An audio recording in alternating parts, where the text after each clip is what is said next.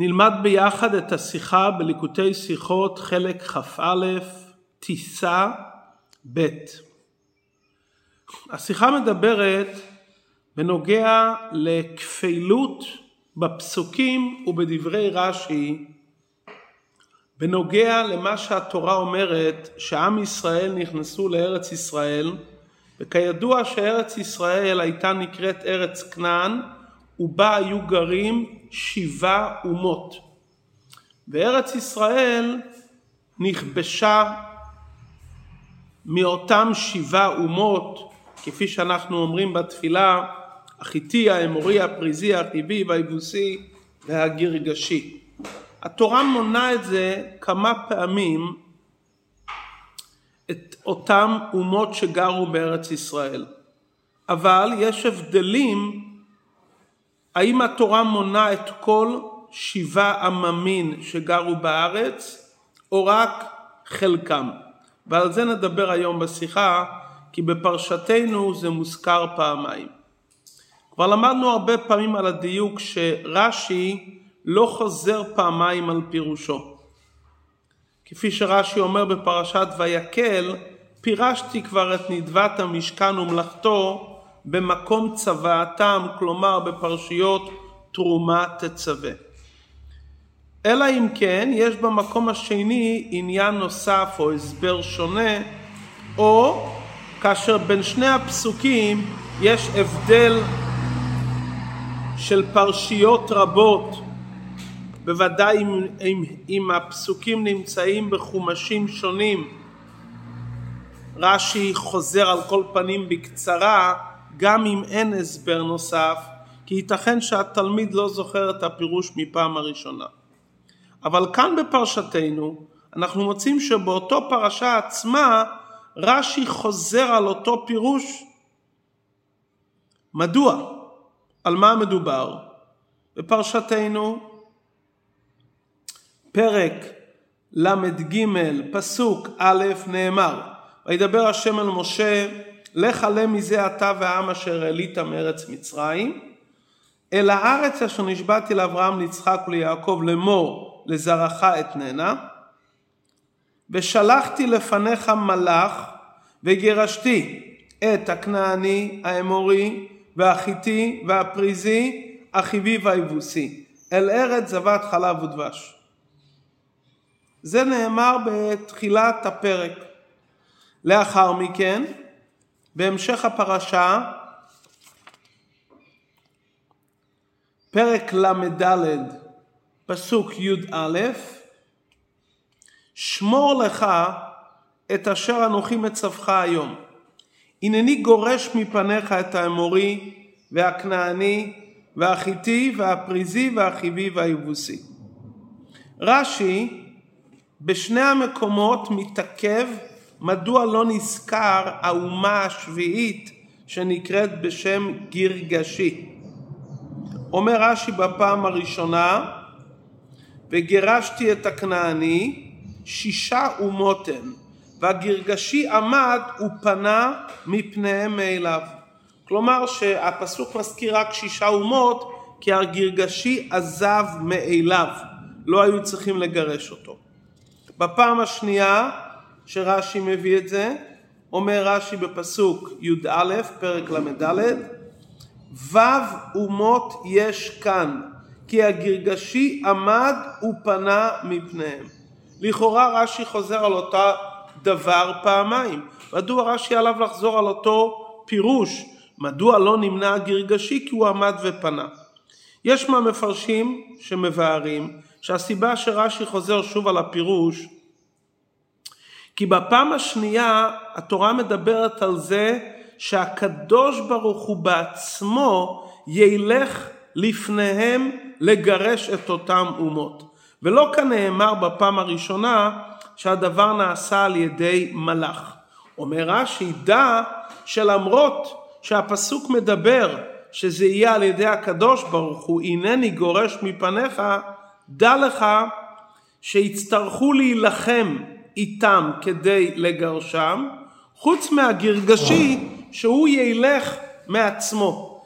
כמו שלמדנו בפעם הקודמת, שגם אם זה יהיה על ידי מלאך, הגרגשי ילך מאליו, דע לך שגם מתי שהקדוש ברוך הוא יגרש אותם, הנני גורש, בנוגע לגרגשי אין הבדל, הוא הולך מאליו. הסבר יפה, אבל ההסבר לא כל כך חלק. רש"י לא מביא את זה. רש"י אומר רק דבר אחד, ששש האומות לא ילכו מעצמם. רש"י אומר, גרגשי עמד ופנה מפניהם. מזה אנחנו מבינים ששאר האומות היו צריכים להילחם. אבל רש"י לא מבאר את הנקודה הזאתי, שלמרות שהקדוש ברוך הוא כאן הולך ומגרש, בכל זאת לא יהיה הבדל. רש"י חוזר על אותם מילים. מהם המילים? ו' אומות יש כאן, כי הגרגשי עמד ופנה מפניהם. והתמיהה יותר גדולה, לכאורה, אם הקדוש ברוך הוא בעצמו מתערב, הנני גורש מפניך, כלומר יש כאן יתרון, לא על ידי מלאך, אלא הנני גורש, אז מה ההבדל שרק הגרגשי עומד והולך מאליהם?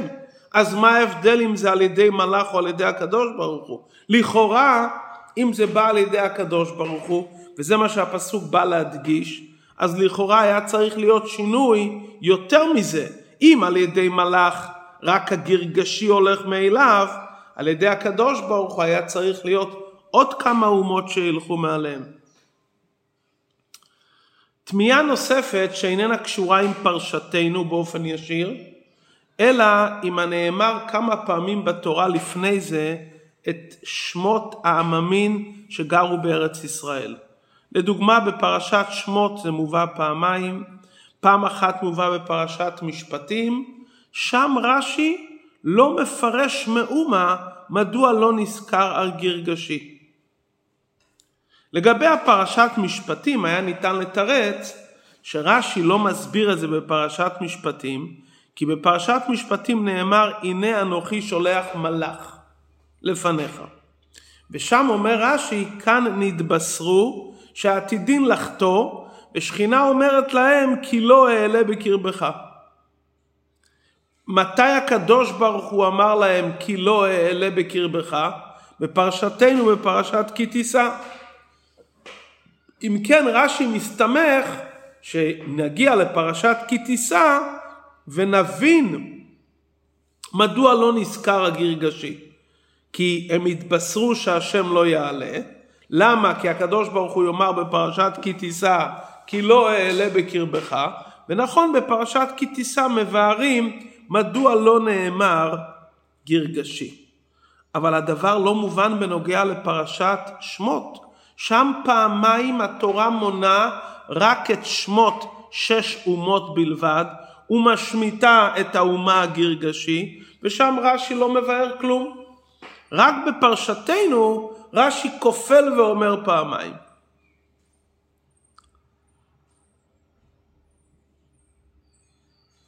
הדברים יובנו בהקדים ההבדל בין פרשתנו לפרשת שמות. ששם גם נזכר שש האומות.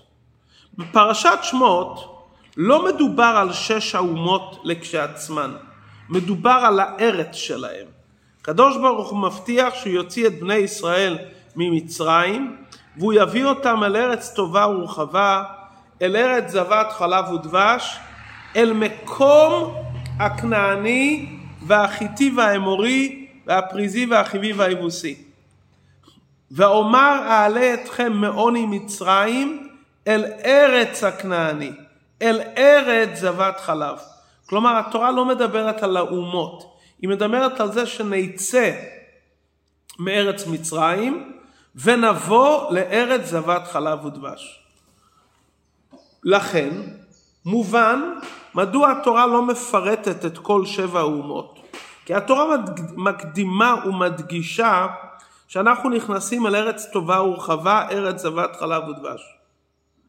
כנראה התורה מזכירה רק את האומות האלו, השש אומות, ולא את הגרגשי, כי הנקודה הזו של ארץ זבת חלב ודבש הייתה קיימת בעיקר במקום של ששת האומות, ולא כל כך אצל הגרגשי.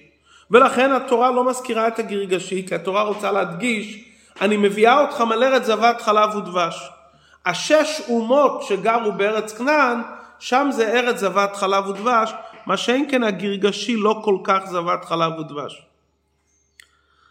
אם כן מובן מדוע התורה כופלת, מכיוון שפה מדובר בנוגע למקום, וכאן בפרשתנו התורה מדברת לא בנוגע לארץ. כאן בפרשתנו התורה מדברת על הגירוש, על המפלה, ושלחתי לפניך מלאך וגירשתי. ולכן כאן מדובר על משהו אחר לחלוטין. אם כן, פרשת, פרשת שמות מדברת על המעבר מארץ מצרים לארץ ישראל, על הארץ, ובעיקר מה זבת חלב ודבש, שש אומות, לכן רש"י שמה לא צריך לבאר מדוע השמיטו את הגרגשים. פרשתנו מדברת בנוגע לגירוש, ועל הגירוש עצמו התורה אומרת פעמיים, ומשמיטה את הגרגשי, ורש"י חוזר על הפירוש פעמיים. שמעיינים היטב בתוך פרשתנו, רואים שיש הבדל בניסוח של רש"י בין הפעם הראשונה שרש"י מבאר מדוע הושמט הגרגשי לפעם השנייה. בפעם הראשונה רש"י אומר שישה אומות הן. בפעם השנייה הוא אומר ו' אומות יש כאן.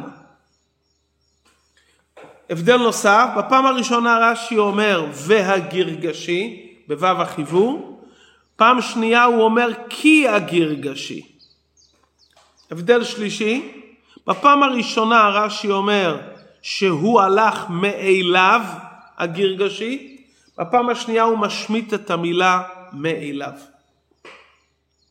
הבדל אחרון, בפעם הראשונה רש"י מצטט את המילים וגרשתי את הכנעני, בפעם השנייה הוא מצטט רק את המילים את האמורי ולא מביא את המילים הנני גורש מפניך. הסברת הדברים מדוע התורה כופלת פעמיים ומה ההבדל בין, בין, בין שני הפירושים. התורה כופלת פעמיים כי התורה מדברת על שני נושאים שונים. בפעם הראשונה שהתורה מדברת על זה בפרשתנו ואומרת וגירשתי את הכנעני, התורה מדברת על זה שהקדוש ברוך הוא ימסור את האומות לעם ישראל. הוא יגרש את הכנעני. מיד נשאלת השאלה, וכיצד יתפטרו בני ישראל מן האומה השביעית, מן הגרגשי? התורה אומרת שהקדוש ברוך הוא יגרש אותם באמצעות מלאך, יהיה גירוש, ומזכירה רק את השישה אומות. מיד שואלים, רגע, ואיך יתפטרו מהגרגשי? מביא רש"י ואומר, שישה אומות הן. הפעולה של וגרשתי היא אכן רק לגבי שש אומות. השביעית, הגרגשי, עמד ופנה מפניהם מאליו. זה הפעם הראשונה. פעם השנייה שהתורה מדברת על גירוש האומות, היא מדברת כהמשך לנושא אחר לחלוטין. לא על עצם הגירוש, אלא על ההתנהגות של בני ישראל בארץ ישראל לאחר הגירוש. התורה אומרת שמור לך את מה שאני מצווה אותך. אני מגרש את האומות. ישמר לך פן תכרות ברית ליושב הארץ, אשר, אשר אתה בא עליה, פן יהיה למוקש בקרבך, את מציבות מזבחותם תתוצון, מצבותם תשברון, ותשרב תכרתון, פן תכרות ברית ליושב הארץ.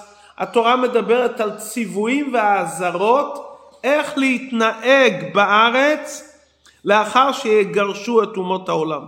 לא על עצם הגירוש, אלא הזרות איך מתנהגים בארץ. וכהקדמה לכל הציוויים, התורה אומרת, הנני גורש מפניך. התורה לא מתכוונת כל כך לתאר כאן איך הקדוש ברוך הוא יגרש את האומות. זה כבר דיברנו לפני זה. כאן הגירוש מוזכר כמבוא לציוויים לעם ישראל איך להתנהג בארץ ישראל. כאן מתעוררת השאלה לא איך התפטרו מהגרגשי. כאן מתעוררת השאלה מדוע התורה לא מזכירה את הגרגשי. והרי הציוויים שנאמרו לאחר מכן אמורים לגבי כל שבע אומות, כולל הגרגשי. מה שהתורה אומרת תשמר לך פן תכרות ברית ותשבור את מזבחותם וכולה, וכולי, זה לא נאמר רק לגבי שש אומות, זה נאמר לגבי כל האומות שהיו בארץ, כולל הגרגשי. אז השאלה חוזרת עוד הפעם, מדוע כאן שמדברים על הציוויים והאזהרות לא מובא הגרגשי? אי אפשר לענות שמכיוון שנאמר הנני גורש מפניך ולמדנו שהגרגשי עמד ופנה מפניהם לכן התורה לא מונה את הגרגשי מכיוון שההסבר עצמו לא מובן. מדוע אכן מופיע בפסוק הזה הביטוי הנני גורש שבפועל הוא לא מגרש? והפסוק מתכוון כאן לגבי האזהרות והציוויים לגבי כל האומות אז היה צריך להופיע גם ביטוי שמתאים לגרגשי. ודבר עיקרי, כאן בפעם השנייה מתאים יותר גורש מפניך גם לגבי הגרגשי. מדוע? בפסוק הקודם שכת... שכתוב וגירשתי את הכנעני, זה לא יכול להכיל את הגרגשי, כי שם התורה מדברת על החידוש ועל עניין הגירוש של האומות. לא מתאים לכלול את הגרגשי בגירוש של שש האומות, כי הגירוש שלהם לא היה באותו אופן שגירשו את שש האומות. שש האומות גירשו באמצעות מלחמה.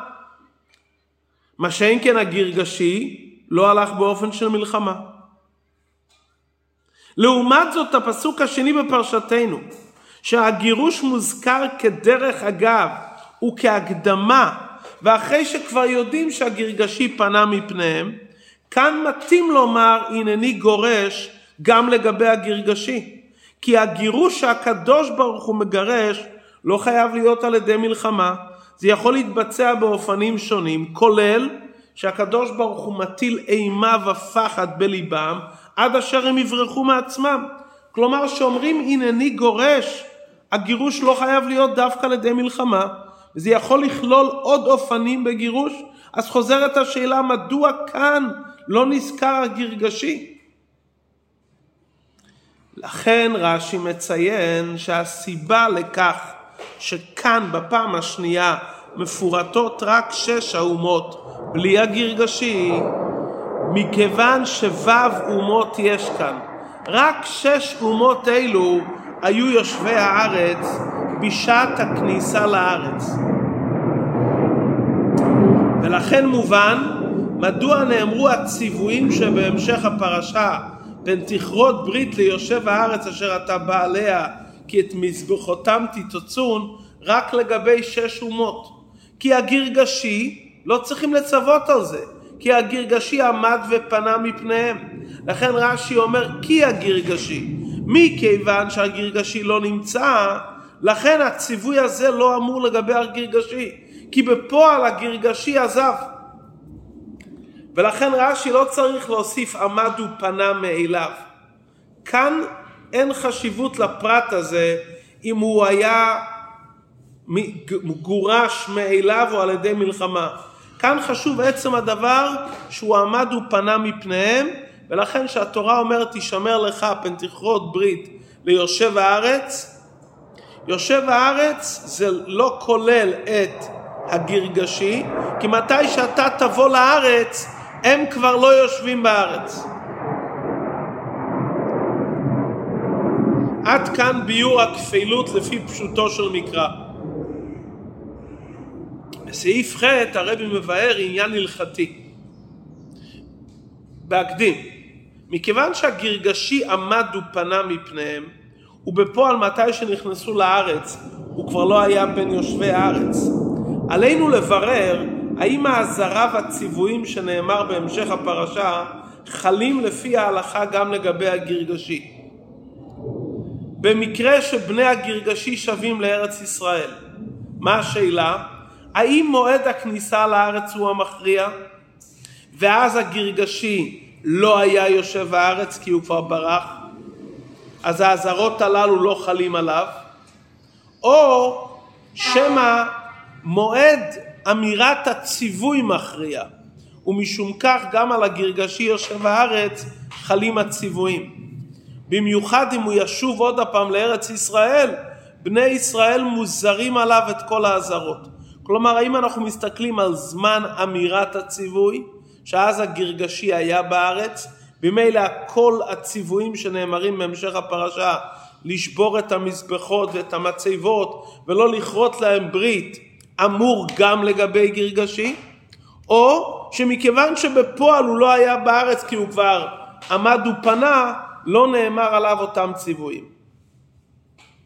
מזה שרש"י אומר ו' אומות יש כאן, כי הגרגשי עמד ופנה מפניהם, מובן שהציווי שנאמר כאן זה לא רק לגבי שש האומות. רש"י מדגיש, כרגע היו בארץ ו' אומות, אבל לאמיתו של דבר הציוויים הללו חלים גם לגבי הגרגשי, מכיוון שהוא בעת הציווי היה יושב הארץ, והדבר לא נתבטל למרות שבפועל הוא הלך מעצמו. ולכן בספר משני תורה התורה מדגישה ונתנם השם אלוקיך לפניך והכיתם אחריהם תחרים אותם לא תכרות להם ברית לא תחנם לא תתחתן מזבחותם תתוצאו ושם התורה מדברת גם לגבי הגרגשי לא צריך לדחוק שהציוויים שנאמר שמה זה לפני שהגרגשי עמד ופנה או לגבי מועטים מהגרגשי שהיו.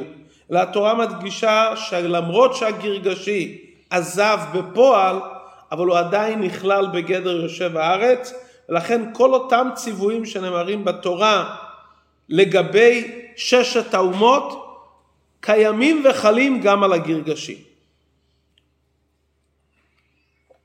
עד כאן לפי צד ההלכתי. מה יש לנו כאן בפנימיות העניינים? עניין נפלא, יינה של תורה.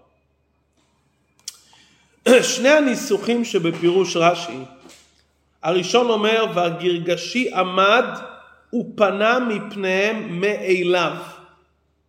הניסוח השני, כי הגרגשי עמד ופנה מפניהם. לכאורה זה, זה מדבר על שתי תקופות שונות. לפי הפירוש הראשון, שישה אומות הן, וו' המוסיף, והגרגשי עמד ופנה מפניהם. כלומר שהפעולה של וגרשתי השפיעה על ששת האומות, ולאחר מכן מוסיפים שגם הגרגשי עמד ופנה מאליו. כלומר מעצם הדבר שגירשו הוא כבר הלך. בביטוי השני נאמר כי הגרגשי עמד ופנה מפניהם. כלומר זה היה עוד לפני שהנני גורש מפניך כי היו כאן שישה אומות וסדר האירועים היה שהגרגשי עמד ופנה עוד לפני שבני ישראל נכנסו לארץ ישראל ונלחמו. זה לא מחלוקת במציאות. רובו של הגרגשי ברח בהתחלה, עוד לפני שעם ישראל בכלל נכנס לארץ ישראל, הם ברחו. היו מועטים שנשארו והתערבו בין שש האומות, והם לאחר מכן הלכו מתי שגירשו את כל האומות על ידי מלחמה, גם הם הלכו. אבל לכתחילה רוב האומה של גרגשי הלכו מעליהם. ברגע שהם שמעו מה שהשם אומר, עוד לפני שהיה צריך להיות המלחמה, הם כבר הלכו. המיעוט נשאר. מה זה נוגע לנו בעבודת השם, הדיון כאן בנוגע לגרגשי? מוסבר בחסידות, ששבע האומות הכנעני והאמורי מסמלות את שבע המידות הרעות שהן זה לעומת זה כלפי שבע המידות של קדושה. הכנעני זה חסד של קליפה, החיטי זה גבורה של קליפה, וכן הלאה.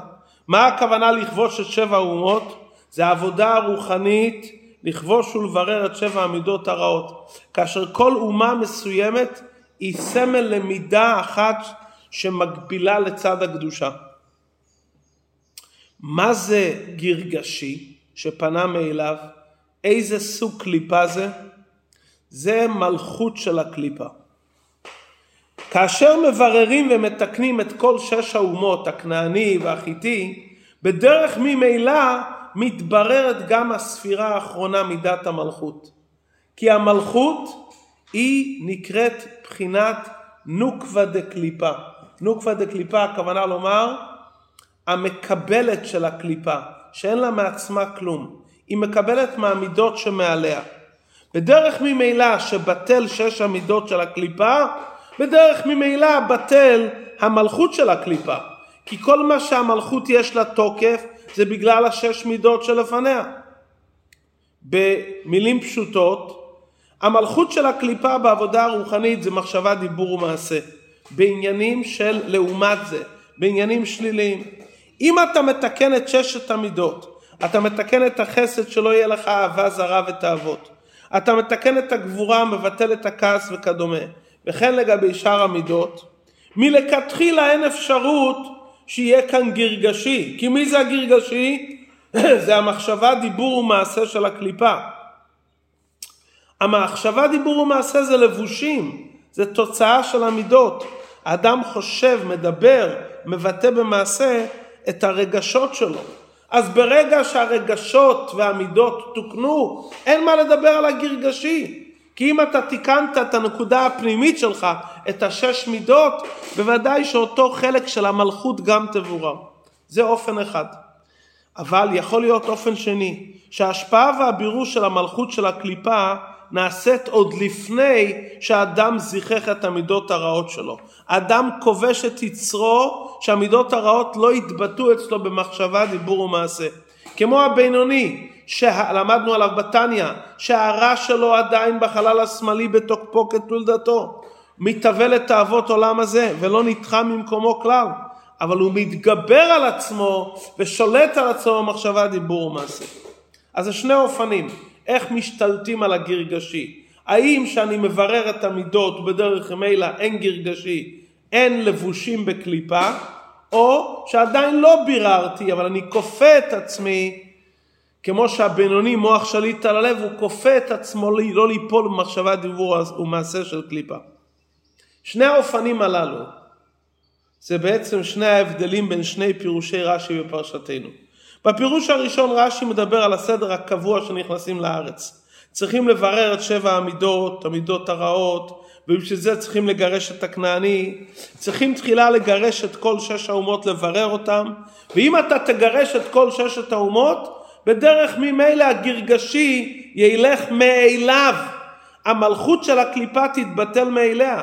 כי ברגע שביררת בירור פנימי את המהות שלך, כמו עבודת הצדיקים, אז מחשבה, דיבור ומעשה ודאי מתוקנים. כי אם הפנים מבורר, אם ששת האומות מבוררים, אז אין מה לדבר על הגרגשי. הוא הולך מאליו, כבר אין מחשבות ודיבורים ומעשים שליליים.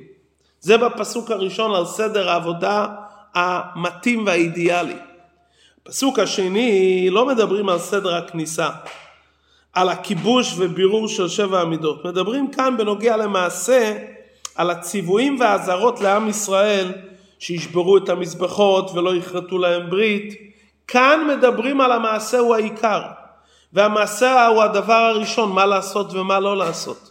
לכן, אי אפשר לומר כאן שהגרגשי עומד ופונה מאליו. כי עדיין יש כאן ו' אומות. עדיין, עדיין האדם לא בירר את עצמו. הרע של המידות של הקליפה עדיין בתוקפו ובגבורתו בחלל השמאלי. אלא מה שהגרגשי עמד ופנה מפניהם, כלומר העבודה שלו נעשית באופן כזה שהלבושים של מחשבה, דיבור ומעשה מנותקים מהמידות הרעות. למרות שבדרך כלל מה שקורה במידות הרעות מקרין על מחשבה, דיבור ומעשה, אבל מכיוון שהוא יודע מה הקדוש ברוך הוא רוצה, אז למרות שהוא עדיין לא מבורר בתכלית, יש כאן ו' אומות, אבל הגרגשי, החלק המעשי שלו מנותק ממה שהוא מרגיש, כי החלק המעשי, הדיבור והמחשבה, שמורים. כתוצאה מזה של יתרון השליטה של החוכמה של נפש האלוקית על הסכלות, היא מאפשרת לדחות את הסכלות של קליפה אחרא, כמו שלמדנו בתניא שהבינוני כופה ודוחה את הקליפה. לכן לא נאמר עמדו פניו מפניהם. זה לא נדחה לא נאמר מאליו, מכיוון שזה לא נדחה מעצמו, זה נדחה על ידי זה שאדם מחליט את ההחלטה לדחות את זה. אז רש"י אומר ו' אומות יש כאן, עדיין יש כאן ו' אומות, ולכן צריך להיות שמור לך, צריך שמירה מיוחדת שהמידות לא ישפיעו על המידה השביעית, שזה לבושי הנפש ואיברי הגוף. העבודה הרוחנית שלנו שאנחנו מזכחים את שבע המידות, זה הכנה והכשרה לכיבוש כל עשר האומות, שיהיה בזמן הגאולה גם הכיבוש של חוכמה, בינה, דעת, אז אנחנו נירש לא רק את ארץ שבעת העממין, אלא גם את הארץ קיני, כניזי וקדמוני, המרמזים לשלוש בחינות חוכמה, בינה, דעת, ארץ ישראל השלמה, ירחיב השם את גבולך בקרוב ממש על ידי משיח צדקנו. כלומר, גם מה שהתורה אומרת שהשם גורש, זה צריך לבוא על ידי פעולה שלנו. השם אומר, אני מגרש, אבל הגירוש הזה צריך לבוא על ידי מלחמה. כמו שהבינוני יש לו הבטחה ברורה שהקדוש ברוך הוא יעזור לו לגרש את העניינים הבלתי רצויים, אבל אדם צריך לצאת למלחמה. כשהוא יוצא למלחמה, הקדוש ברוך הוא מסייע.